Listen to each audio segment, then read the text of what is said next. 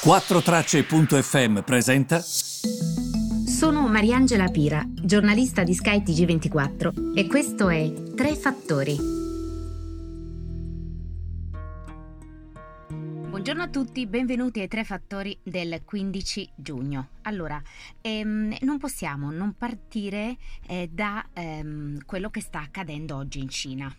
Innanzitutto, dal punto di vista economico, va bene? Partiamo da questo, perché voi vi ricordate quando eh, un periodo fa si era bloccato il canale di Suez, no?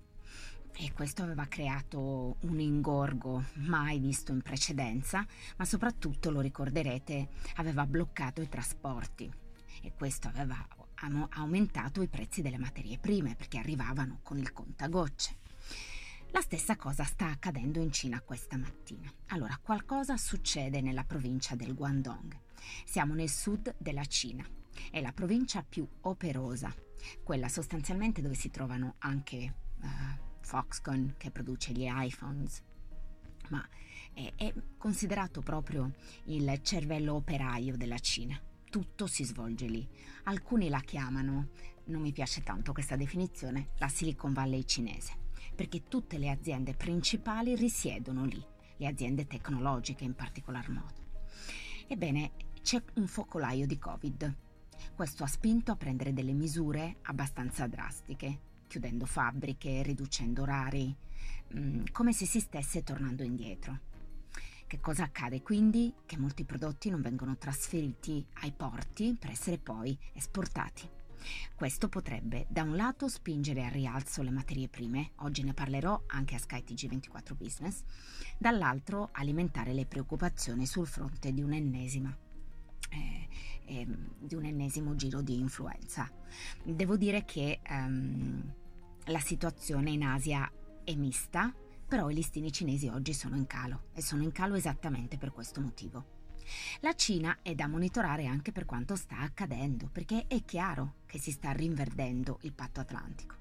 Con il presidente del Consiglio Draghi che spinge per una difesa europea, eh, con, eh, con Draghi che è evidentemente pro-atlantismo, e questo insomma in qualche modo eh, sta isolando i cinesi, perché abbiamo comunque evidente eh, una, eh, un tentativo di isolarli. Um, allora, di questo si sta discutendo, devo dire, eh, tantissimo in questi giorni. E, um, e devo dire la verità, um, la presenza di Biden in qualche modo è come se avesse sollevato un nuovo round di diplomazia tra Europa e Stati Uniti a Bruxelles anche in questi giorni eh, e quindi parlo proprio dell'immediato um, e delle, immediatamente dopo quello che è accaduto in Cornovaglia.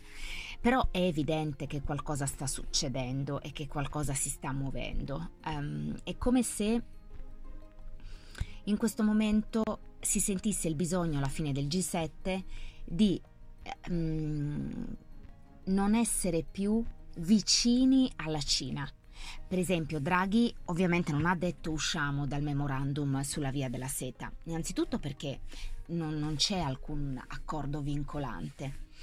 Um, dall'altro perché comunque ci sono dei rischi. Come reagirebbe Pechino qualora accadesse una cosa del genere?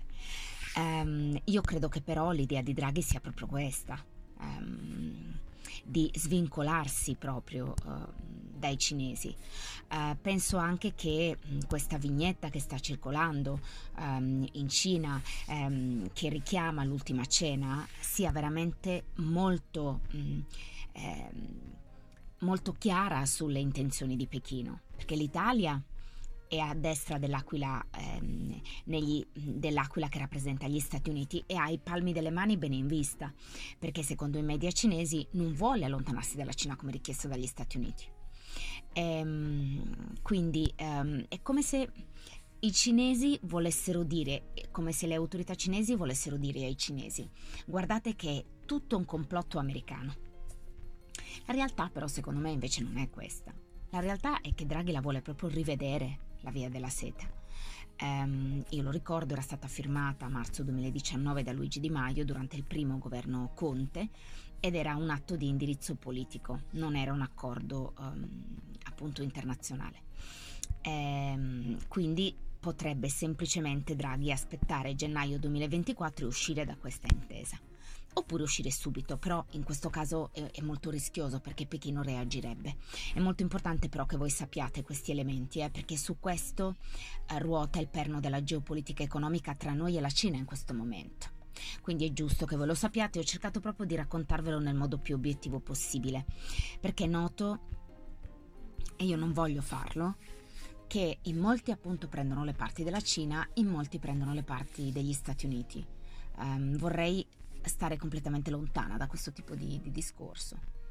Um, nel senso che per esempio um, ci sono anche molte cose che io non approvo dall'altra parte, sebbene eh, la differenza grande è che sia una democrazia liberale e questo non si può negare, non lo può negare nessuno. E, ehm, per il resto, mm, che altro raccontarvi oggi? Come terzo fattore volevo eh, raccontarvi eh, delle banche americane.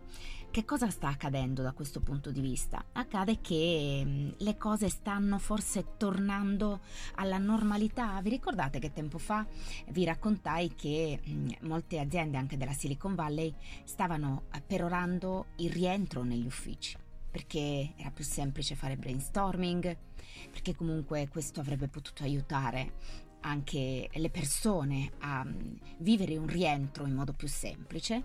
Ebbene, adesso pare che le società stiano spingendo, scrive il Wall Street Journal, i lavoratori al certificato di vaccinazione, ad avere prova di essere stati vaccinati. Goldman Sachs, per esempio, tra le banche, Morgan Stanley, sono tra coloro che richiedono al proprio staff di ehm, mostrare il loro certificato vaccinale perché gli uffici stanno riaprendo. Questa è la situazione.